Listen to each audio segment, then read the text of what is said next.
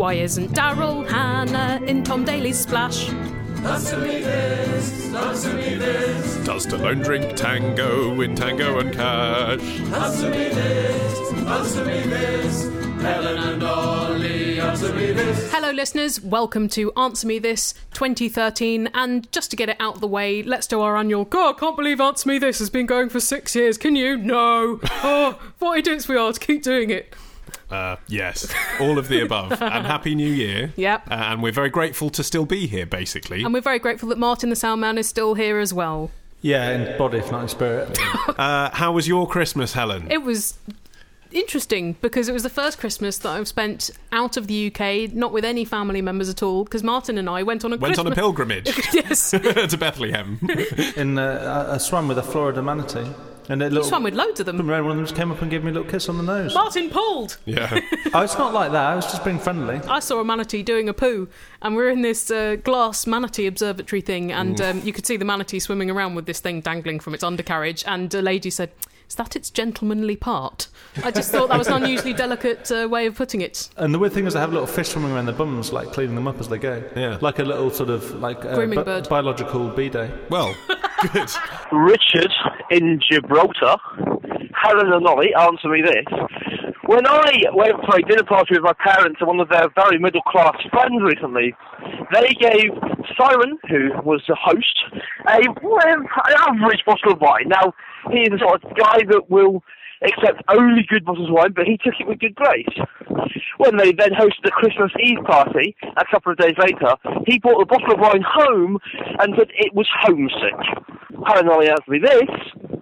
Have you ever done anything that is just that rude? Have I ever done anything that rude with a gift? Yeah, probably. I remember when I was about uh, 13 and some relatives of ours came over from their native South Africa and brought me and my brothers some t shirts. It was five years since we last saw them, and the t shirts were absolutely tiny because the last time they'd seen us we were children, and by then my brothers were at university. So apparently I scoffingly said, Well, you could put that on the dog.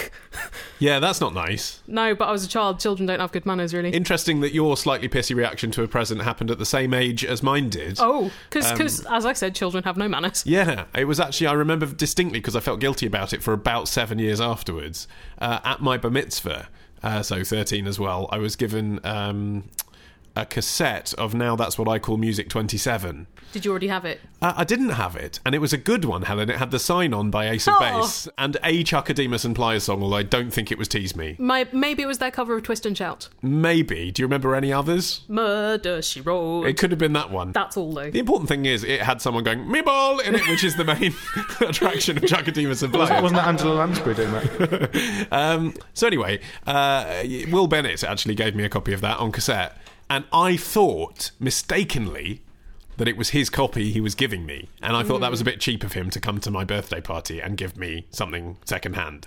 So I went round telling everyone at the party, "Oh, oh Will's just given me his own present. Ha ha ha! What a cheapskate Will is."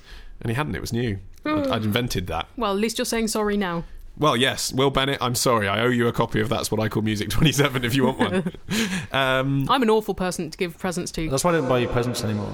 If you get a present from most people they don't like, they just go, "Oh, well, that's not okay. Thank I you." go, why don't you understand me? How could you be so She insensitive? gets really furious. Oh, really? Yeah, I'm not I take it very joking. personally. Awful. not with me, you don't. No, you, you're a good present giver. Yeah, but you'd have to say that, wouldn't you? Whereas the truth is, I think you're easy to buy presents for, and that's because I look around at all the things if you, you have in your flat, this uh, jumble See? shop diaspora, Yeah. and, and I, I realise that actually this is probably all stuff that you've been given and don't want, and I just buy you stuff that looks a bit like that. But that is key, Olly. You look around at the stuff I have and you infer what I might enjoy out of new stuff. Yeah, I attempt to. Yeah, See, that's that's so a I've, I've, I've done the first step, but Martin Yeah. surely does that too. No. Closest we ever ever come to splitting up, and it was quite close, was the, the birthday that I bought Helen a hardback copy of The Earth from the Air. I was extremely And she thought that was the most generic present anyone could get for anyone else. We That got is it for that my is gran- what you'd buy for someone's twenty first when you didn't really know what they were like, but you wanted to put in the effort. It's it's what we got my grandparents uh, for Christmas It's the good previous book, though. Christmas. Yeah, but I'd seen it. Yeah, Sorry, enough. Martin. I do feel bad about that though. Eight years on. It's about the reaction, isn't it? It's fine to, uh, at the time, say, oh, how lovely, this is great. And then, you know, perhaps six months later, mention something about it. It's the thing of, at the time when someone's given it to you, they say the joy is in the giving, not the receiving. The time they give it to you, they just want you to say, oh, how lovely. I mean, I did this with my my cousins uh, at Christmas. Uh, one of them I know I know is a fan of the Inbetweeners, so I didn't know what the hell to get him. He's 21 years old. Just I- getting one of Greg Davies' legs. uh, so I got him. I was in HMV and I saw they had the box set. So it's like series one to three of the Inbetweeners box set. I thought I can't Good really present. go wrong with that. I think that's a good present, right? And because it's all three DVDs, you know it's not a fiver. You know it's going to have cost Yeah. me twenty quid. So I gave it to him Christmas Day, and his reaction was just kind of slightly, obviously not that impressed. And I made the mistake of probing a little bit further. Mm. But really, all I wanted to hear back was, "No, it's lovely, thank you." Thank you for making an effort and Yeah. thank you about my taste. Exactly. What I said was, "Oh, I don't know if you've got it already," is what I said because I knew that he was a fan and that Yeah. was a possibility. Yeah. And his reaction then was to say, "Well, they are all on Netflix, so." What a bellend. No, It's different I- having a hard copy. No, you know, and what can you say? There's no reaction. Like, oh, okay, so it's a bad present then. It was beautiful though. I got my nephew was five in November, and apparently he's very into junk modelling, and so I got him a box full of stuff like stickers and string and pipe cleaners that Hmm. you can make stuff out of. And he said, in front of his mother, which I thought was a bit tasteless of him, "This is my best present of my whole birthday." and he had about two hundred presents. And, mine was, and he was like, "My own string." Okay, that's, that's good though, isn't it? When the shoe's on the other foot and you've judged it perfectly. That was beautiful. Very nice. It genuinely felt quite emotional. Time for a question from Andrew in Manchester, who says, uh, I understand why architectural plans are called blueprints, given that they're printed as white images on a blue background. But Helen, answer me this. Why are they printed in this fashion in the first place? What's the advantage of printing architectural plans in this way? And how and or why were they adopted as the industry standard? Well, you say adopted, it was more born out of um, old fangled copying processes because they didn't always have photocopiers or Xerox machines or scanners. In 1800, they had chemicals which, uh, when you mix them together, spread them on a sheet of paper, put your other sheet of paper over the top with a drawing on it, and then shone light on it. Yeah. The drawing would um, show up as white, but the chemicals would turn blue imagine if you will if you drew a picture on yourself in uh, factor 50 tanning lotion and then lay out in the sun you'd have the the picture of your pale skin. And then imagine that your sunburnt skin around the picture turned out blue. Mm. that's essentially how it is. It's, like the, it's like, the, photo emulsion that um, screen printers use for making t-shirt yes. designs. Now that they don't need it because they do have photocopiers they keep it because it's tradition. Yeah, exactly. tradition. What's that from that's, that's, Fiddler on the Roof. If I was an architect I'd use blueprints. Even though photocopying is available. Um, I suppose sometimes it is nice to have an industry standard, isn't it, that works across the whole world. It's understood by everyone all over the world. Why change it now? Do you ever fancy being an architect in some level, in some part of your brain? it's a bit too much like hard work and it's very mathematical. Yes, but take that side out of it. Take the practical bit out of it. In the way that when you were seven, you might have wanted to be a pilot or a brain surgeon. Did you ever think architect? Well, I made seven gingerbread houses just before Christmas, and that really brought home how unsuited I am to the architectural profession. Was there not a lot of structural integrity there? Well, actually, they were surprisingly strong, Olly, but it was very stressful, and I had to measure everything carefully, and I'm not good at measuring. I'm, uh, I'm technically an architect now. I'm a lecturer in the Department of the Built Environment and Oh, Architecture, so uh, I could I could go and build a house for you if you wanted. No, you couldn't. Well, I could design one. No, you couldn't. I could. All of Martin's gingerbread houses were like on Grand Designs. yeah, there's an atrium here, uh, and it's uh, all reusable icing. There's a composting toilet. Yeah. but Martin had gone way over budget. it was really the silver balls that he should have left out. Do you know when I first heard the idea for this gingerbread house, I was suspicious, but now I'm here. Yeah, it really works. Boo, boo, doo, boo, doo, boo, boo, That's what he says every week, isn't Every it? fucking week. I thought it was going to be really shit, but actually it looks great. And what you want just one week is for him to turn up and say, "Actually, this is rubbish." this is right. Some, sometimes you can tell when he thinks it's unsuitable. He's like, well, what they have done is converted a building. Not they've converted a building really well. no, what, what he says, the euphemism is he says, "You know, it really works for them." Yes. Yeah. And You're like, okay, so basically, it's not very nice. They've had their own vision and they've really seen it through. Yeah, but you would just one week, just because these people, it means so much to them. It's their lives. You just like him standing in front of them and say, "Actually, you know what? You've wasted so much money here, and frankly, you, you could have got a bar at home be better Yeah. than this." These people have spunked up a million pounds up the wall, making a beautiful building into a pile of rubble. What, but what I'm really impressed by is the beautiful design the spunk has formed. It's really modernist. Do, do, do, do, do, do, do, do, do, do. Ah. I've got a question. Email your question to answer me this podcast at googlemail.com. To answer me to this podcast at googlemail.com. To answer me this podcast at googlemail.com. To to answer me this podcast at googlemail.com.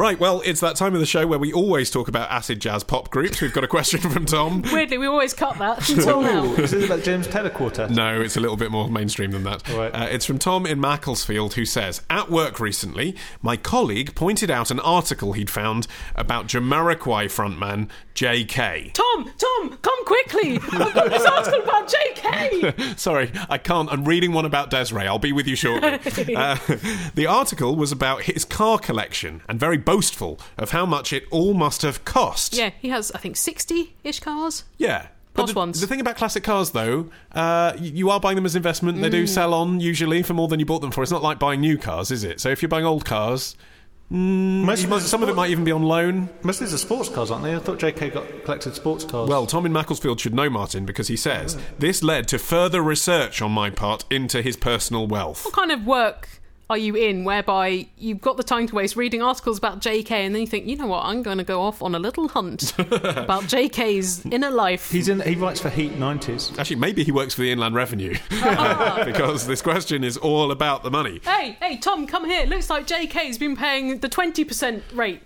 Should have been on 40. Uh, what struck me, continues Tom, is that I never remember Jamiroquai being that successful. It's the kind of thing that people scratched out of their memories of the 90s. They went straight from Nirvana to the end of the century. We've forgotten a lot of stuff, Helen, because we're living in virtual insanity. Uh, he says, uh, I mean, of course, Jamiroquai were always about in the 90s and early noughties, but the success of the band seems strangely disproportionate to Jay Kay's current wealth. What, he sold 30 million albums and you expect him not to be wealthy? Yeah, also, he wrote the song. I mean, I know Stevie Wonder wrote the Yeah. songs, really, but, you know, he technically wrote the songs, Yeah, didn't he? so, he that's gets the. Yeah. he gets a, a royalty for performance and for publishing. Indeed. So, well, we've sort of answered it already, but Helen, answer me this. How did Jay Kay get and stay so bloody rich? Well, he got rich, as we've said, by releasing a lot of music that people bought. And also, I think a couple of his songs, at least, would have been heavily used on compilations and soundtracks, and that is a massive money spinner. He wrote the one for Godzilla, didn't he? That Remember? I'm going deeper Yeah. underground. Diddly doo. However, the second part of Tom's question, how does he stay so rich, is more of a mystery because he did spend a lot of money on drugs. He had a long cocaine addiction, and he's got all these. Well, cars. cocaine is an investment, Helen, just the same as the cars. It's a very short-term investment. You investment, can sell Ollie. it on for a lot more afterwards. And his hats wouldn't have come cheap because a lot of them were bespoke. I suppose he just had such an insane amount of money that uh, it, maybe Virtual he stayed insane. Yeah. a virtually insane amount of money. That uh, maybe he did invest some of it wisely, and he's still living Yeah. off the profits from that. All he would have had to do is buy a few houses in London Yeah, and then sell yeah. them 10 years later and he'd yeah, be a exactly. multi-squillionaire. But if you spend thousand pounds a week, that's still you're still that would take you. Sorry, don't we're know not going to actually now budget out Well, Jay Kay's what I'm weekly is, it would take him hundred years to spend all his record company money on. I can only afford to do two lines on Sunday because otherwise I won't be able to buy any lunch on Monday. Jay Kay originally auditioned to be in the brand new Heavies. Well, that figures because it's essentially the same music. Yeah, but, but it's only because he failed to get into the brand new Heavies. How he must laugh now that he branched off by himself. How and did sat they, how way. did they do? They've, have they all got a million Porsches. Well- I seriously doubt it. Look, they did Midnight at the Oasis. That sold quite well in 1994. Wasn't I that a cover? yes. Oh, well, then they're only going to get performance, aren't Exactly. they? Not, not publishing. Ha ha ha! Clever Jay Kay! We underestimated him. How many social networks are you on? Vivo, Friendster, Path, YouPorn, MySpace, Ping, and Google Buzz. If you want to be our pal, go to this URL. Facebook.com slash answer me this or Twitter.com slash Helen and Olly. But please don't follow us in real life. Well, listeners, for the first time this year, we entreat you to send in your questions not only via email, but also by telephone. That's right. You can Skype answer me this, or you can dial this number. Oh two oh eight one two three five eight double seven. And let's see who's been in touch. Chris from March. Helen and Olly answer me this.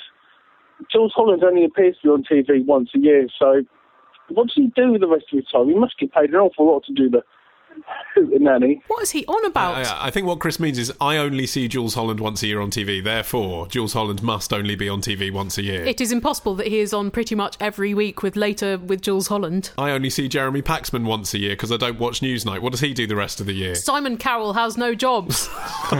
what does David Cameron do when he's not in the Houses of Parliament? For fuck's sake, Chris, there's lots of other things Jools has done. He's on telly all the time. yes, later with Jools Holland. When is that ever off the air? Does it ever take a break? Yeah, well, I think it, I think they do two series a year, so it's it's most weeks Oh. Jools Holland is on. And then there are, he does Glastonbury coverage, and then occasionally he'll present a documentary about something. Yeah, well, actually, recently there was. Did you see there was a kind of lifetime uh, kind of uh, retrospective about Jools Holland? Because I No, think I it's been thirty watch. years he's been on telly. Uh, I just see thirty years, Chris. it's not just thirty hootenannies. That'd be a rubbish retrospective. and um, he designs buildings. That's what he does with his spare time. Yeah, No. yeah. You, I would not trust Jools Holland to be an architect. I don't think he designs buildings for other people. It, it's his own house mostly. I, I think everything they show in the documentary was stuff he designed for himself. Right, so every year does he build another story onto his house, and he's just got a thirty-story, really teetering building with very eccentric flourishes. No, I think he's got a lot of land. He lives in Blackheath. Um, and he's got quite a lot of land, and he The heath is his. Uh, Well, he does seem to have quite a few acres there, and he's kind of extended his own house into a studio where he has. Mm-hmm. Well, bear in mind, his his rhythm and blues orchestra is like thirty people, Yeah, so they massive. practice there. So it's quite a large. And so he's designed all of that. So the studio Mm. and all the outbuildings around it, and like there's kind of Grecian columns, and he's got like Italianate little details and statues. It's Oh. Quite an eccentric style. No, it's not vulgar. It's just kind of funny. It's based on Portmeirion.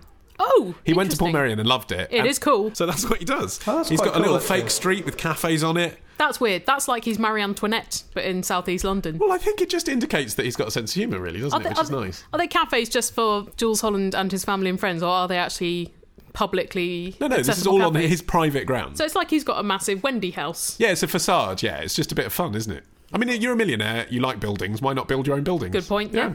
Um, I did read about the Hootenanny, something that slightly destroyed it for me. Uh, was it the music? Was it, it was filmed in July? no, it is pre-recorded, but I knew that, and actually, it's pre-recorded only the week before December Yeah, 31st, yeah, yeah. so that's kind of all right. I think you know that they're not. You know that Tom Jones isn't going to be hanging around with Jools Holland at midnight on New Year's Eve. I think that's okay. And they don't seem to be celebrating there at all. Um, but the thing that slightly ruined it for me was I knew that it was pre-recorded, Mm. but because it's kind of recorded as live, you know the big clock behind the performers. Yeah. Apparently, it stays at five to twelve for the whole show. oh, what? and then when they get to the bit where they know they're going to have to keep it in as live because they do the countdown, a bloke behind the scenes moves the hand along. it's not even a proper clock; it's just a set. You know, I just always thought it was a proper clock. what, like in uh, the film Hugo?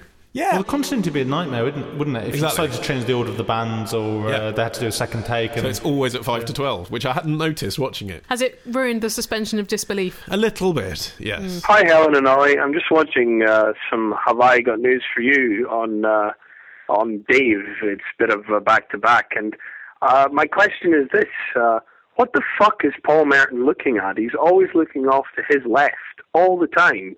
He looked over to the left, ooh, and then my skirt came down. Do you remember that song? No. It was from 2002 by Tweet, Right. the no, uh, protege of Missy Elliott. Tweet, eh? Yeah, it was, oops, there goes my shirt right over my, boobs. head, Yeah, and that it's one. up on my head. Yeah. And they were called Yeah. Tweet, were they? That was That's ahead of their just time, a lady, wasn't it? just a lady. All right. She probably still is, but now she's not got any Google juice. No, exactly. Mm. Yeah. he's stage left, so isn't he just looking at the audience? Yes. And why is he doing that? It's Just a comic technique, that, isn't it? Look at the audience. But then why is he looking at the audience to the side and not the audience at the front, which is more audience? I don't know, Helen. I can't see inside what makes his comedy magic. I just know that it's it works for him. I assumed that he was looking off to the side at maybe a floor manager, or maybe he keeps No. uh, a pretty lady there. No, I've seen an interview with him where he said that uh, if he looks like he believes the ridiculous thing that he just said is true, then he gets a second laugh. So obviously Really? he knows that he's saying something absurd. But if he then looks at the audience as if to say, "Don't you believe me? Don't you back it up? Can't you verify this?" You get a second laugh afterwards. So it's just technique. it's just technique. Oh, This is Alan and Amanda from Glasgow. Um, Helen and Olly, answer me this. Why is it that when they knock down trees, they shout timber? When they should be shouting watch out or something, surely. Well, I think this is pretty bloody obvious because if they said "watch out," they might mean "oh, you might stub your toe," not "a tree's going to fall on your head." Yes, exactly. Wherever you are in the world, you say timber, you look up and you think, "Oh, I'm about to get hit by a tree." It would be like slaughtering a pig and shouting pork. Yeah. It's like the, the, the, the, the transition from tree to, to, to commodity to wood. In fact, watch out, even in less perilous uh, circumstances than a tree about to fall down, is so ambiguous. Like recently, quite a lot of people, Martin and others, have said, Oh, watch out when someone's about to walk into me from behind. I was like, Well, I'm looking at the front. Why don't you say, Careful, someone's right behind you? That is such a Helen comment. Ah! They're trying their best, Helen. Yeah, They're that not take, trying their best. They are. They've got Their two. best would be telling me what the peril is. No, because they've got two seconds and they Yeah. think, oh, I've got to say something, so I'll say something Yeah, quickly. but when they say watch out, it means I stop and the person bangs into me. Yeah. You see the problem, Olly. I do, but I'm just saying they're trying their best. They're not trying their best. This is what I've got to work with, Olly. I'm sure that a lot of you listeners are doing a New Year's purge or weight loss drive or exercise regime that's probably faltered already by the time this show comes out. Define a New Year's purge in a non-Stalinist way. yeah. You're just going to get rid of a few people in your neighbourhoods. So, like, really, what did you mean? You Oh, like you know, like purging your body, of Fine. filth, like living off the miso classic and resolution diet? It's like Okay. diet, no alcohol, exercise, no smoking, isn't it? That's Yeah, the and genocide. Yeah, okay, yeah, the Yeah. classic combination. Kill Well- the poets. Well, anyway, Ed has written in uh, not exactly about genocide. Or he says, "How many calories do I burn whilst driving?" As someone who drives over forty thousand miles a year, says Ed. And also as a person who tries to avoid exercise, I would like to factor this driving into my fitness regime. I bet which- you would. Mm. Which you obviously don't have one of. exactly. My wife is often quite keen to exercise at the weekend, and the information you provide me with can be added to my arsenal of excuses I use to try to get out of it. Well, okay, big weight on our shoulders mm, now. All of Ed's weight. Yeah, well, yeah, exactly. You should be carrying weight on your shoulders, Ed. In fact, actually, if you do want to keep fit whilst you drive, that is one thing you can do: is carry little weights with you. Really? Uh, I've read Keep Fit Tips for Truckers. Oh, Uh, wow. buy miniature weights and do reps whilst you're at the wheel. So where would you put them on your arms or something? Yeah, yeah, yeah. So the arm that's not. I mean, I assume this is an automatic truck. Actually, if you've got a manual Yeah. truck and gears to go through, that's Yeah. actually quite a pain. Uh, the other thing as well, it recommends is just park on the other side, the extreme side of the car park, so you've got longer to walk back to the truck. I suppose all of that does add up to an extremely negligible amount of exercise, but Yeah. maybe Ed could park his car a mile away and walk to it. Yes, well, no, I mean, I think that really is the best tip, really, because, uh, I mean, assuming you're not a Formula One driver, Ed, which I think you probably would have mentioned in this context, uh, you're not going to lose any significant weight by sitting on your arse behind a wheel. You do burn calories just by existing, but it's only about, what, 30 an hour or something? Well, I mean, obviously, considering that Americans like sitting around and they like driving and they like obsessing about their weight, it's no surprise to know that an American has done this research. Good Uh, for you, America. According to calorielab.com, uh, on average, a person weighing 150 pounds, I have no idea how much that is, I'm not an American. That's uh, 10 stone, 10 pounds. Okay, uh, will burn about 68 calories an hour just by driving. Uh, Okay. And that's that's turning your head, operating the pedals, moving the wheel. So how many is that per mile? We don't know how fast Ed's going. Oh yeah, that's a good point. Yeah, Mm. because he's doing 40,000 miles. Still, You could, Ed, take uh, rest breaks every couple of hours because dozy drivers die, as all the uh, public service announcements say in Australia. And you could get out in a lay-by and do star jumps by your car for five minutes. I think it's really important actually. If you're a trucker, if you're driving a Mm. lot, to do that kind of thing. It's like people who do the uh, exercise on aeroplanes. You know, when they're sitting in their seat for too Yeah. long. What happened about that? Because I remember 10 years ago flying long haul, you were just bombarded with messages all the time about deep vein thrombosis. Yeah. And they had exercises come up on the big screen every half an hour. No one mentions it anymore. No, I know. And all the people that do this kind of constant transatlantic flying, Mm. Richard Branson, Simon Cowell, none of them ever say, I've got a blood clot in my leg, do they? Ever. It's bad advert if you're Richard Branson, isn't it? And you run an airway. That's a good point, actually. I hadn't really thought that one through. It was Paris in the spring of 1898. Two children paddled gaily in the Seine. One giggled like a girl, the other was a girl, and their names were Olivier and Helen. Here's a question from Meredith from New Zealand, who says, My little girl is three and a half months old, so by my maths, it's approximately a year since she was created. This got me thinking about birthdays and how they relate to conception. Most people actually work out what encounter it was that brought about the birth of their child. I've been told numerous times by my father that I was mm. conceived on the floor. Oh, I don't know, and I hope I never know. She says, Answer me this. Globally, is there any one day of the year with more births recorded than any other? And if so, why? Quite hard to get a global stat. I've got a stat just from the people I know, and uh, the two biggest birthday days that I know of are the 19th and the 27th of November, and I am attributing that to Valentine's Day shagging. Interesting. Yeah, that makes sense. Uh, that doesn't corroborate, I'm afraid, with the Oh. uh, evidence that I have from the US. But of I've course, got a Britain may sample of like 10 people. uh, in the US, where there has been a Harvard study into this, uh, they the- just go around to people's bedrooms and uh, monitor them. Uh, I, I presume not, Helen. I Mm. presume it's the maternity wards. Apparently, September the 16th is the most common birthday. okay, so when does that. Is that New Year's Eve? Or? Early January. It's basically Christmas time. It's like holiday season. I bet there are a lot of people who are conceived on 4th of July weekends as well, and they've got birthdays in the spring. Yeah, well, what's weird is that there aren't that many births in kind of February, March time comparatively. And What, you summer would think, holiday births? Yeah, you, if you, you know, if, if if if people are as horny in the summer as they say they are, you know, in the summertime when the weather is fine, it's all about everyone looking fine, everyone mm. wearing the short t-shirts yeah, and but the heat kills sperm. Yeah, well, it could be something like that, or maybe it is just people are actually a bit hot to bonk. Yeah, but then do you see a different pattern in the southern hemisphere? Yes, you do. There is a difference between northern and southern hemisphere, and it's always around whatever is the cool holiday time is when people get it on. Extraordinary. Yeah. Mm. I suppose they have to rub their bodies together to keep warm. Yeah, well, it, it sounds ridiculous, but actually, it's a national trend. I guess that there's probably something in that. I know that uh, there is a birth boom at the moment, Yeah, I heard that was because now that no one has any money, they just stay in and do it. which is just not true, is it? No. I, I can't believe that. in our lives, no. we stay in and record podcasts. which is much the same in Cheap net effect. fun. But also, I met a woman the other day whose mother is a midwife. And she said to me that um, not only are they expecting this uh, boom in babies to continue for the rest of the year because of the recession and because the weather's been so cold, but also because of Catherine and William's baby. Oh, come on. I know, but it's true. Nonsense. I know because it's not the same, is it, as saying, "Oh, she got that hat from Reiss. I'm going to buy the same one." it's actually having a baby for the rest of your life, being responsible for a child, just because a celebrity, albeit a privileged celebrity who's the head of state one day, but nonetheless a celebrity, is having a baby. Maybe that's why Kim Kardashian is pregnant. it could be. but who are these weak minded people that do something as massive as conceive just because. Just because of the royal family. And also, those people, they would, if anything, put me off the sexual act.